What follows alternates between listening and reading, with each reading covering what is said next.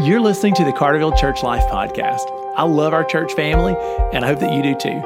Our goal is that the episodes of this podcast would keep us connected and focused while we're scattered for our week on missions together. I hope that you're blessed by what you hear today.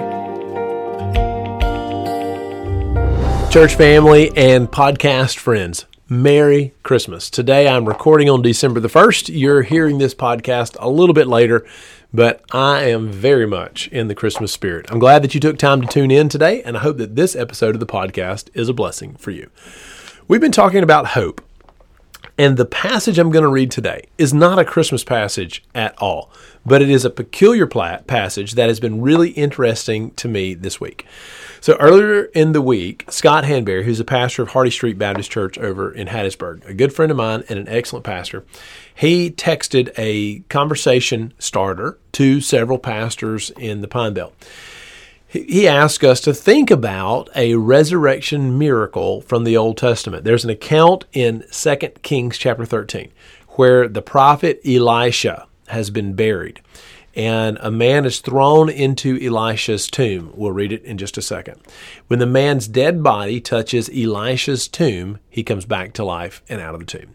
It's a very short account that seems kind of pressed right into the middle of the flow of an otherwise normal historical narrative in 2 Kings the deaths of one king, the rise of another, the death of a prophet. Well, this little story has just owned me for a couple of days. And as I thought about it, I decided I wanted to share it with you. And I think it points us towards hope. So let me read the passage and then we'll unpack why I think it's really, really cool. Okay, so at this time, Elisha is ill and he's dying. The king of Israel, that is the 10 tribes in the northern kingdom, they only have about 30 years left as a nation before they're conquered by Assyria. In fact, some of the deterioration that will lead to their demise has already begun. Well, the king now is a guy named Jehoash, and he and his fathers were a new line that Elisha's prophecies about uh, sort of brought them into power, or I guess maybe a better way to say that is that Elisha was the prophet that would predict their rise to power, and then he became a counselor uh, of sorts to to their their dynasty. So he was a guy that was really really important to this particular family of kings. They were not good kings; they weren't great. Uh, but this is the account of the king's death and Elisha's death. Let me read it to you. It says this in verse 12. As for the other events of the reign of Jehoash and all he did and his achievements, including his war against Amaziah, the king of Judah, are they not written in the book of the annals of the king of Israel? Jehoash rested with his ancestors, and Jeroboam succeeded him on the throne. Jehoash was buried in Samaria with the kings of Israel. Now, verse 14, we shift the focus to Elisha. Now, Elisha had been suffering from the illness from which he died. Jehoash, king of Israel, went down to see him and wept over him. My father, my father, he cried, the chariots and horsemen of Israel. Elisha said, Get a bow and some arrows. And he did so. Take the bow in your hands he said to the king of Israel, which he had taken it, Elisha put it in his hands of the, of the king. Open the east window, he said, and he opened it. Shoot, Elisha said, and he shot. The Lord's arrow of victory, the arrow of victory over Aram. And Aram was the nation with which they were warring at the time. Elisha declared, You will completely destroy the Arameans at Aphek. Then he said, Take the arrows and the king took them. Elisha told him, Strike the ground. He struck it three times and stopped. The man of God was angry with him and said, You should have struck the ground five or six times, and then you would have completely defeated the Aram and destroyed it. But now you will defeat it only three times. Elisha died and was buried. Okay, so you had the account of the king dying and then a little flashback to before the king died, when Elisha died. You had this exchange where Elisha predicted that he would have victory, and the king did not seem quite as enthusiastic as he should have been.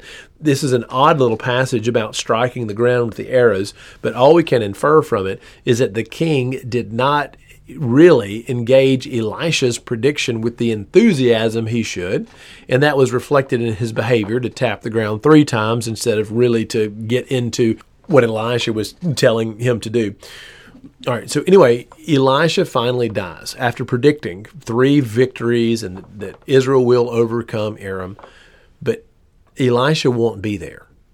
He won't be there preaching. He won't be there giving counsel. He won't be there representing God when it happens. Okay. So now verse 20 goes on. Elisha was died and was buried. And now Moabite raiders used to enter the country every spring.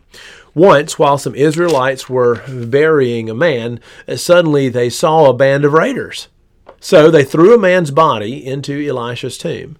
When the body touched Elisha's bones, the man came to life and stood up on his feet.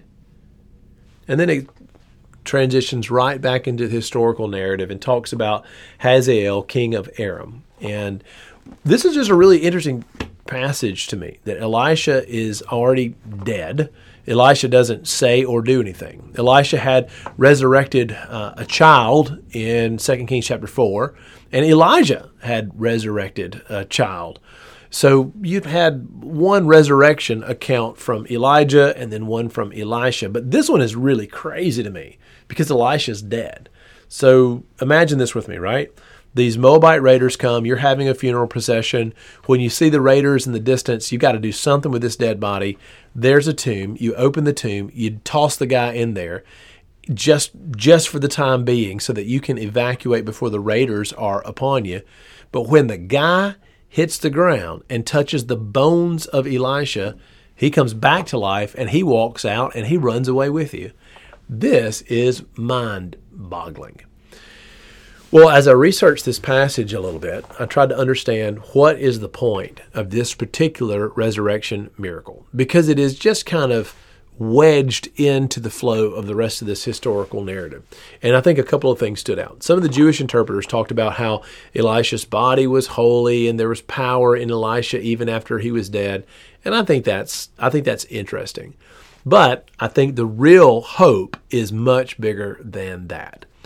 When King Jehoash sees that Elisha is dying, he's heard his prophecies, but Elisha will not be there to watch them fulfilled.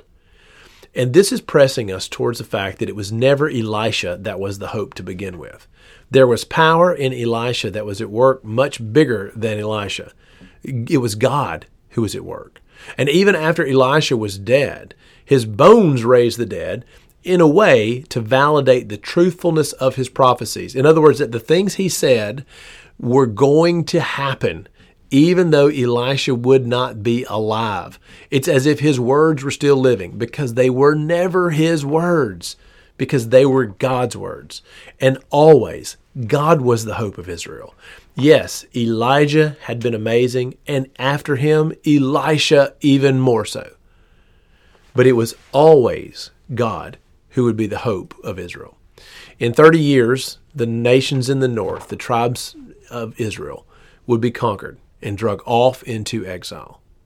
And I think they would need to know that even when Elisha was long dead, the power that had been at work in him, the power of God, was still at work in them.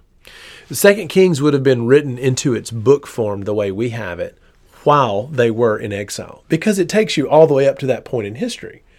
And so I imagine exiles reading the story, and maybe they felt as if they were beyond hope, as if they were the dead men who were tossed away. And there's some particular language here that very, very specifically connects Israel in exile to this man being thrown into the tomb. It's pretty cool connections in the grammar, but I think it's whispering towards hope that the God who was at work through his, with Elisha was still at work in the nation. He was the hope and just as that man was raised from the dead by the power of this God, so had the Shunammite son, so had Elijah's uh, resurrection account been by the power of God. Well, later, Christ Jesus would be raised by the same power, and the hope of God would continue for his people.